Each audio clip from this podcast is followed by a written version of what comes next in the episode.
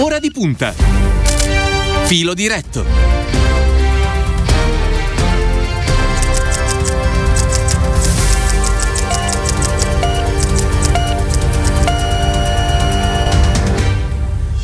Il numero per comunicare con noi in diretta per quanto riguarda il filo diretto è il 342 14 26 902. Questa mattina con la cronaca vi portiamo all'estero, in particolare torniamo in Bosnia. Benvenuto nei nostri studi a Stefano Caggelli. Buongiorno Stefano. Buongiorno Cristiano, buongiorno a tutti. Allora, che cosa succede nei Balcani? Eh, cosa succede? Siamo in Bosnia, siamo in particolare a Bijak, eh, qui ai confini dell'Unione Europea migliaia di persone vivono in condizioni disastrose dopo che un drammatico incendio ha devastato il campo profughi eh, di Lipa. Migliaia di migranti vivono una vera e propria crisi umanitaria che li costringe a sopravvivere in condizioni disumane, con temperature costantemente sotto lo zero. Siamo a pochi chilometri dalla frontiera con la Croazia e i migranti sono qui non certo perché volevano arrivare in Bosnia o in Croazia, ma perché provano eh, a raggiungere il nord Europa Europa, spesso anche per ricongiungersi con i propri cari. Eh, una situazione che esattamente un mese fa ha portato anche una delegazione di eurodeputati del PD, composta dal capodelegazione Brando Benifei, da eh, Pierfrancesco Maiorino, Piero, eh, Pietro Bartolo e Alessandra Moretti, ad entrare nella Tendopoli e testimoniare ciò che sta succedendo a Lipa. E cosa sta succedendo a Lipa invece? Ce lo facciamo raccontare oggi da chi a Lipa c'è e sta portando aiuti concreti. Parliamo di Nicolò Parigini, operatore di Mediterranean Hope Group, il progetto sulle migrazioni della Federazione delle Chiese Evangeliche in Italia, che da alcuni giorni è sul campo con l'obiettivo di avviare una nuova tenda capannone riscaldata, polifunzionale, che avrà la funzione di uno spazio per la socializzazione. Parigini, eh, ci ascolta? Buongiorno. Sì, buongiorno, buongiorno a tutti. Buongiorno, allora eh, entriamo subito nel merito. Com'è la situazione? Lei è da alcuni giorni nel campo, com'è la situazione? Com'è la situazione dei migranti?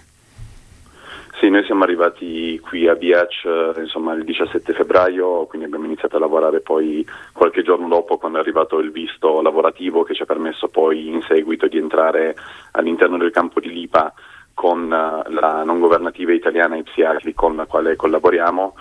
E all'interno del campo il numero di persone varia di giorno in giorno più o meno, comunque si tratta dalle 600 alle 800 persone al momento, ce ne sono tantissime altre che vivono fuori dal campo che evitano proprio i, uh, i campi profughi, diciamo, e preferiscono vivere, uh, preferiscono tra virgolette, vivere in squat uh, piuttosto che in altri posti. Certo. Senta, sono soprattutto siriani, iracheni, afghani ancora oggi?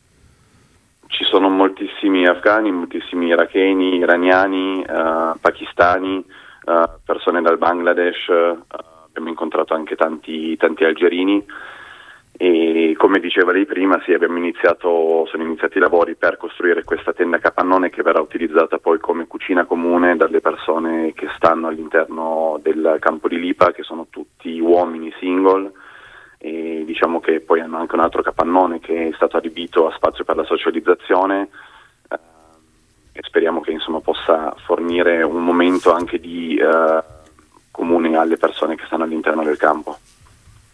Senta, eh, quali sono le condizioni dei migranti mh, mm, dal punto di vista concreto? Ecco?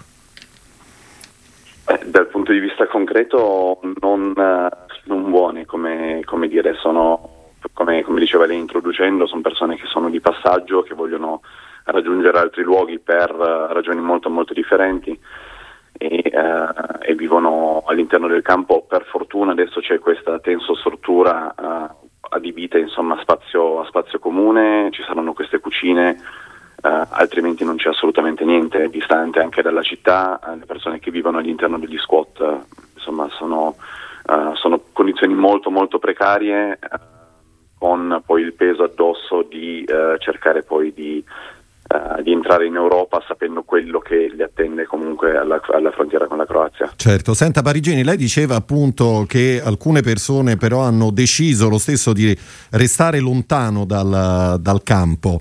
Uh, per, quale, per, quale, motivo? Non si fidano? È difficile spiegare anche questo tipo di intervento da parte di operatori come voi? Ma eh, mh, sì, penso che stiano lontani dal campo essenzialmente perché il campo, anche se loro possono poi eh, diciamo, uscire dal, dal, campo, è comunque uno spazio ristretto, uh, controllato e quindi magari all'interno di uno spot sentono più un certo tipo di libertà, anche se sicuramente non è la parola giusta da, uh, da utilizzare in questo caso. Senta eh, Parigini, lei è stato anche in Libano e a Lampedusa per citare alcune esperienze eh, che ha fatto. Qual è il filo rosso che secondo lei lega queste esperienze appunto? Ma il filo rosso che, che le lega sicuramente è uh, una, una, richiesta di impegno diciamo, dagli attori coinvolti ai diversi livelli per vie sicure, per corridoi umanitari come uh, facciamo già dal Libano, per i ricongiungimenti familiari di cui menzionava uh, anche lei prima e, e poi con, cioè, tra la Bosnia, diciamo, le prime impressioni raccolte in queste due settimane e il Libano uh, vedo una grande ricchezza a livello mh, diciamo, di, di, multiculturalità, interreligiosità uh, e anche molte difficoltà sul, sul, territorio a causa della storia recente, proprio come, uh, come in Libano, una guerra civile che risale a poco più di 25 anni fa difficoltà strutturali eh, e quindi affrontare un, il fenomeno migratorio eh, su un territorio che ha già delle difficoltà strutturali sicuramente non è, eh, non è facile, quindi eh, ci vuole il sostegno diciamo, anche delle, delle, autorità anche al di fuori della Bosnia-Herzegovina. Stefano, con, sì. con, scusi. Sì, no, no, prego, prego. Non solo per, grazie, con Lampedusa solo per concludere si parla sempre di emergenza, in realtà è un fenomeno assolutamente naturale eh, che si presenta con puntualità, eh, che esiste anche quando non ne parliamo all'interno dei media e, eh, e quindi qui va, va, anche cambiata un po' la narrativa, diciamo. Certo. Eh, Stefano Caggelli ricordava in apertura quello che era stato il viaggio della delegazione di europarlamentari democratici il 29 gennaio scorso. Eh, nella delegazione c'era anche Pietro Bartolo che a proposito di Lampedusa era il medico no? che per diverso tempo è stato proprio impegnato lì al, al fronte. Bartolo descrivendo la situazione all'IPA ha detto è stato peggio di entrare in un, in un, in un campo di concentramento. Lei ha avuto la stessa impressione Parigini arrivando lì?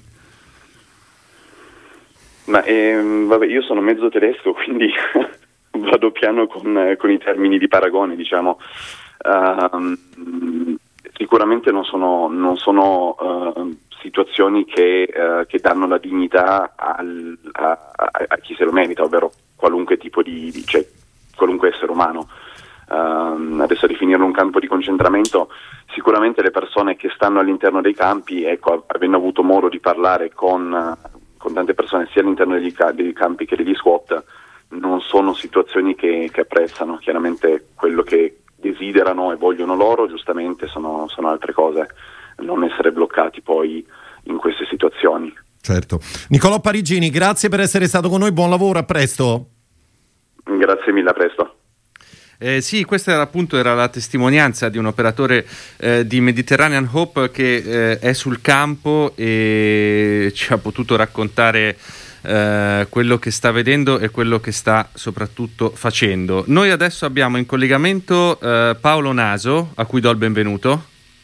Buongiorno, buongiorno a tutti voi. Buongiorno, il coordinatore della Federazione delle Chiese Evangeliche in Italia. Abbiamo sentito la testimonianza eh, di Nicolò Parigini. Eh, una cosa importante che secondo me ha detto è eh, bisogna uscire dalla logica dell'emergenza. Immagino che sia d'accordo. Come si esce dalla logica dell'emergenza? da questo punto di vista? Cercando, cercando, politiche, politiche ovviamente sostenibili di gestione di un fenomeno che non si risolve con alcune uscite improvvide per cui blocchi navali, contenimento, respingimenti, cioè questa ipotesi è un'ipotesi che è già fallita in modo conclamato, eh, i respingimenti non si possono fare salvo modificare la struttura democratica delle nostre Costituzioni e delle convenzioni internazionali. Il, gli accompagnamenti forzati non si possono fare perché non tutelano i diritti dei richiedenti asilo, in primo luogo secondo l'ordinamento costituzionale italiano. E quindi è evidente che di fronte a questa impossibilità bisogna semplicemente aguzzare l'ingegno e cercare vie sostenibili per gestire un fenomeno che è un fenomeno di portata globale, né più nemmeno come il surriscaldamento globale o come eh, la, la, pandemia in questo momento, cioè non si nega la pandemia eh, cacciando coloro che sono infetti, si, si, si gestisce la pandemia curando le persone e vaccinandole. Ecco, occorre stessa, la stessa mentalità rispetto al tema delle migrazioni, non eh, gridare alla luna, ma proporre eh, delle, degli strumenti concreti, sostenibili, plausibili, eh, giuridicamente fondati per governare un fenomeno molto complesso. da questo punto di vista non partiamo dall'anno zero per fortuna, ci sono in campo diversi strumenti, uno di questi strumenti, mi piace ricordarlo proprio oggi, sono stati i corridoi umanitari, perché oggi? Certo. Perché cinque anni fa, cinque anni fa iniziava un'avventura promossa dalla Federazione delle Chiese Evangeliche insieme alla comunità di Sant'Egidio e alla tavola valdese che appunto prevedeva l'ingresso sicuro legale in Italia di profughi siriani come unica alternativa, unica alternativa, lo sottolineo, ai viaggi degli scafisti.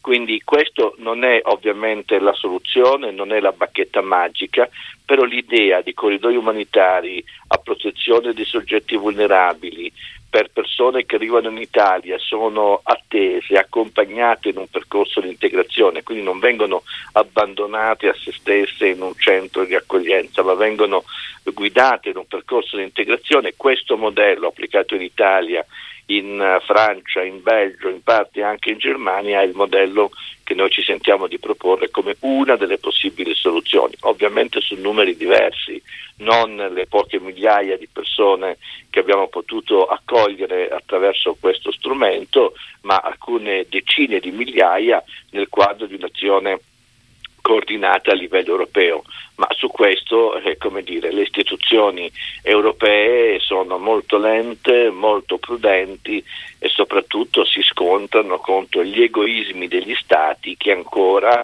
continuano a pensare che il problema migratorio è un problema tipicamente italiano, se la vede l'Italia se la veda il Salvini di turno. Certo. Allora diamo il benvenuto anche a Chiara Luisetto, lo ricordo, era responsabile del Dipartimento Cooperazione del PD e anche la segretaria provinciale del PD di Vicenza. Buongiorno Luisetta Buongiorno. e benvenuta, Buongiorno a benvenuta a Radio Immagina. Naso, senta, mi dica una cosa a proposito della rotta balcanica, è ancora il percorso in qualche modo preferenziale per tutti quei migranti provenienti soprattutto da Siria, Iraq, Af- Afghanistan per raggiungere l'Europa?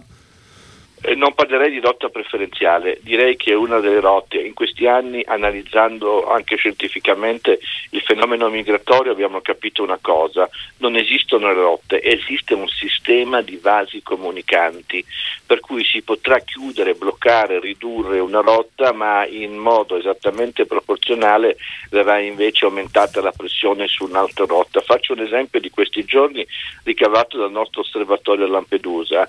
Arrivano in questo momento momento molte persone, molti sbarchi provenienti dalla Tunisia, non sono tunisini, non sono come si potrebbe pensare soltanto West Africa, cioè le popolazioni più diciamo a ridosso della Tunisia sul lato occidentale dell'Africa, ma sono addirittura dei profughi che si erano concentrati in Libia.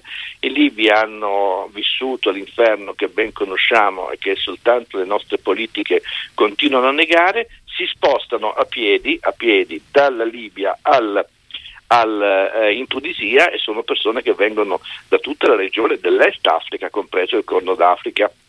Quindi le migrazioni sono globali, le rotte sono flessibili e sono assolutamente interdipendenti. Quindi oggi un maggiore, una maggiore vitalità della rotta balcanica è il frutto evidentemente di eh, una, una, ricomposizione, per così dire, di un riequilibrio di altre rotte. Infine non dimentichiamo il ruolo ehm, eh, che, noi, che, noi, istituzioni eh, europee, governi europei, governi eh, eh, anche italiano abbiamo dato ad alcuni paesi gatekeepers, cioè paesi come la Turchia, paesi come il Marocco e paesi come la Tunisia.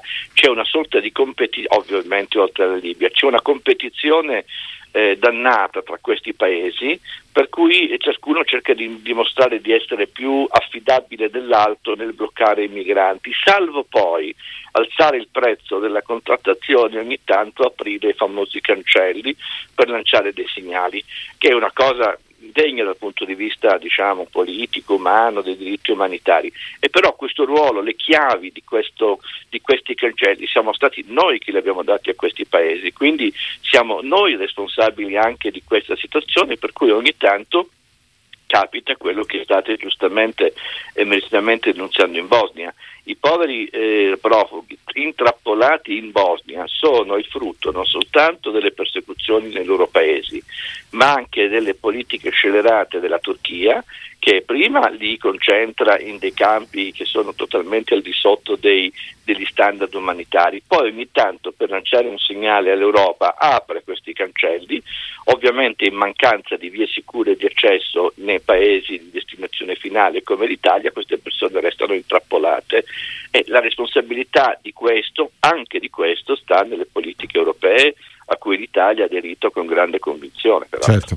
Paolo Naso, grazie, buon lavoro e a presto. Buongiorno, grazie a lei. Arrivederci e grazie. Eh, Chiara Luisetto, abbiamo sentito eh, tra le tante cose interessanti che ci ha detto Paolo Naso la necessità di rivedere le convenzioni internazionali. Eh, ora le chiedo sia nel suo ruolo di, di, responsabile cooperazione del PD sia dal punto di vista di segretaria provinciale eh, del PD di Vicenza ehm, che so avete messo eh, in moto eh, delle iniziative da questo punto di vista. È d'accordo? Immagino di sì e ci può raccontare come secondo lei dovrebbero cambiare queste convenzioni internazionali? Sì, mh, mm, buongiorno a tutti intanto e grazie eh, dell'invito. Noi come Partito Democratico della provincia di Vicenza, ma poi allargato e condiviso assieme a tutti i segretari provinciali del Veneto, abbiamo avviato un'iniziativa che partiva da una fotografia in sostanza la fotografia della situazione del campo di accoglienza vicino a Biac al confine tra Bosnia e Croazia, in quello che sostanzialmente resta del campo di Lipa andato a fuoco lo scorso 23 dicembre. Lì eh, migliaia di migranti provenienti in larga parte da Afghanistan, Pakistan, Bangladesh e Siria sono bloccati, come diceva Paolo Naso poco fa, e attendono di poter proseguire il viaggio eh, sulla cosiddetta rotta balcanica.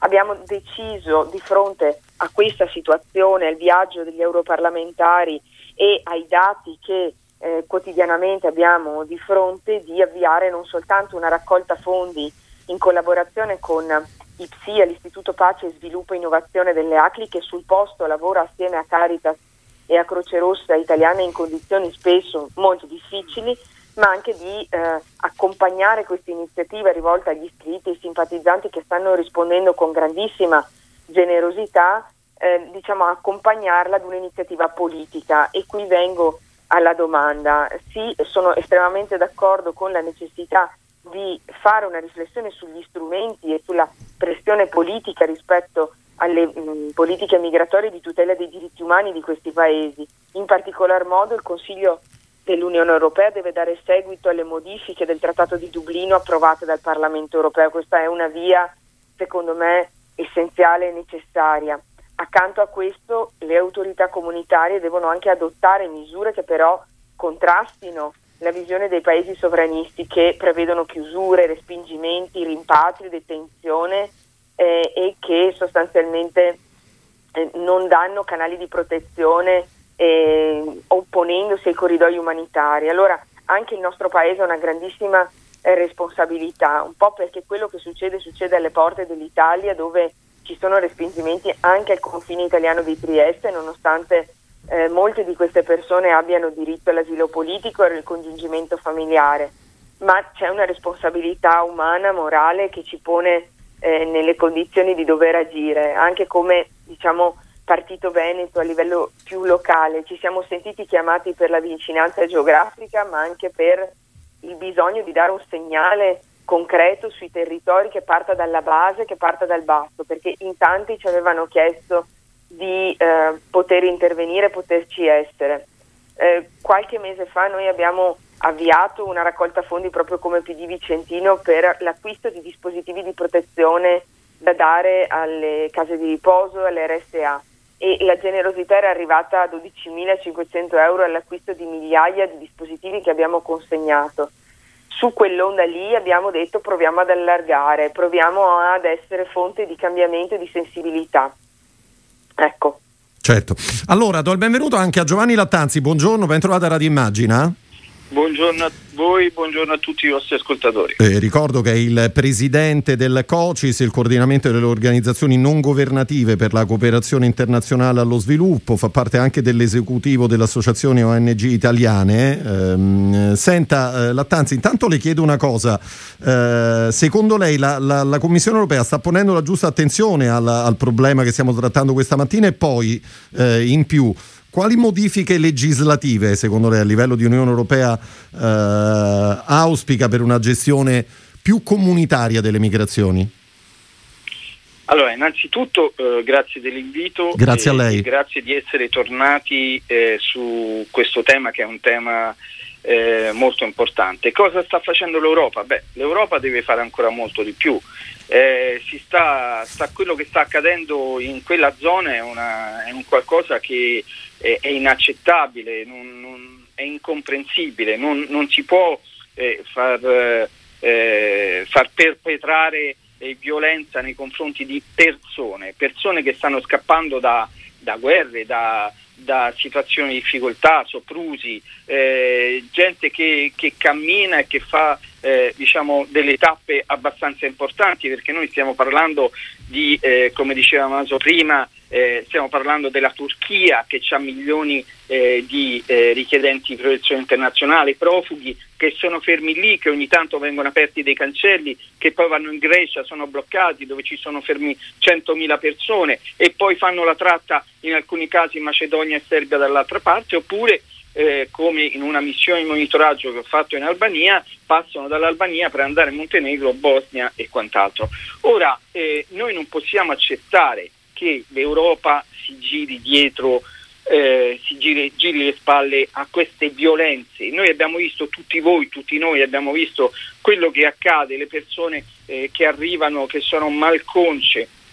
E questo che, eh, che succede? Succede che poi anche in situazioni come eh, eh, quello che ha raccontato la segretaria prima di Vicenza, ci sono delle attività di solidarietà, molte dall'Italia. È bene che il Partito Democratico si attivi su questa cosa, ma è importante anche eh, che non ci sia la criminalizzazione della solidarietà. Quello che è accaduto in questi giorni in quella eh, associazione di Trieste dove i, i, i, dirigenti sono una persona di 84 anni e, e, e, una, e, una, una donna di 68 anni che fanno solo della loro missione quello di aiutare le persone che arrivano a Trieste e molte di queste vengono eh, rimandate dall'Italia respingimenti informali che stanno crescendo da, eh, da luglio del 2020 stanno crescendo in maniera esponenziale.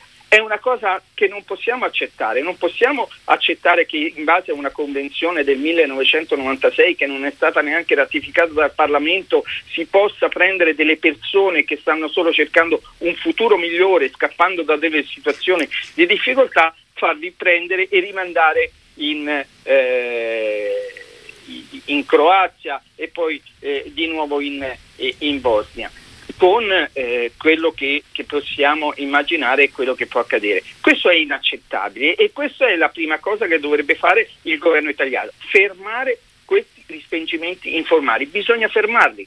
Non c'è alternativa al blocco di quello che sta facendo, anche perché è intervenuta il Tribunale di Roma su questa cosa proprio qualche giorno fa, che ha condannato l'Italia al, eh, in particolar modo il Ministero dell'Inter- del, dell'Interno, per, eh, per un, eh, il caso di eh, un, un, cittadino pakistano e il Tribunale ha eh, mandato ha, nel, nel, nell'atto che è stato, eh, ehm, che è stato presentato anche eh, nei giorni scorsi eh, che il Ministero dell'Interno deve riconoscere il immediato ingresso a questa persona. Ora, a questo punto che cosa bisogna fare? Bisogna innanzitutto l'Italia deve fermare questo, bisognerebbe subito eh, fare un, un, decreto del Ministero, un atto eh, del Parlamento, vediamo quello che, che, che, bisogna fare. Ci sono due interrogazioni anche in, eh, in atto, una alla Camera, una al Senato del senatore Nannicini che eh, cer- cercano di eh, avere delle risposte. Ci sono state già delle risposte ad interrogazioni dove vengono eh, diciamo, ammessi che vengono fatti respingimenti e questo noi non possiamo accettarlo perché è solo eh, un atto di eh, discriminazione nei confronti di chi deve richiedere asilo. Si fermi un attimo qua, Lattanzi, si fermi un attimo Prego, qua perché abbiamo ancora domande e poco tempo a disposizione. Sì, Cagelli. Sì, Chiara, eh, Chiara Luisetto, ehm, tra poco eh, la neve si scioglierà in Bosnia eh, e il rischio è che i riflettori si spengano, quei riflettori che in queste settimane si sono accesi. Come si fa a tenere viva l'attenzione e a fare insomma, un'attività vera di pressione, eh, come tra l'altro eh, sottolineava anche Lattanzi, che è assolutamente necessaria? Eh, io credo che nel momento in cui la, eh, la chiamata ad un'attenzione, ad un sostegno viene eh, dal basso, sia qualcosa che ha una forza difficilmente arrestabile. Allora, mentre eh, nel momento in cui ci si trova magari ad avere la sensazione eh, e il, l'impatto di una notizia televisiva, questa cosa dura lo spazio di alcuni secondi, nel momento in cui c'è una comunità che si mobilita come sa fare, come sa essere la comunità del Partito Democratico, credo che eh, questo possa avere un'onda lunga che, mh, da, di fronte alla quale ehm, difficilmente ci si arresta. Allora, quello che va fatto adesso è eh, dare giusto riscontro per quanto riguarda ad esempio noi per l'iniziativa, ma per le tante iniziative di sensibilità sul campo, dare giusto riscontro di quanto si è raccolto, per far capire alle persone che i soldi che sono fondamentali, che loro hanno scelto di donare come, con una generosità che permetterà ai PSI, a Caritas sul posto di acquistare attivando un commercio locale in difficoltà, sono soldi ben spesi e dei quali noi rendicontiamo con serietà questa spesa, quindi essere trasparenti ed essere corretti, invitando le persone a non mollare, affiancando a questa iniziativa di solidarietà diretta, come si diceva poco fa, un'iniziativa politica, eh, una presa di coscienza eh, del Partito Democratico del proprio ruolo all'interno del governo, del proprio ruolo in Unione Europea per continuare a insistere sulla modifica eh, dei trattati, per continuare ad insistere sull'apertura dei corridoi umanitari. Questa è una responsabilità che dal punto di vista politico dal punto di vista umano, insieme, partendo dal basso, con il sostegno di chi ci rappresenta, possiamo davvero portare avanti efficacemente. Perfetto, senta, allora siamo in chiusura, Lattanzi, a proposito di soldi ben spesi, la Commissione europea ha fornito un budget significativo alla Bosnia e Herzegovina. Dal 2018 sono stati consegnati complessivamente 88 milioni di euro. Lei ha capito come sono stati spesi questi soldi? E abbiamo, abbiamo ragionato anche tra le nostre. Insomma, una somma significativa questa, no? Mi dia una, una risposta in... veloce che siamo quasi in chiusura, prego. Allora, velocissimo. Allora, eh, l- la somma è significativa e non si vede riscontro rispetto a quei soldi che sono stati messi.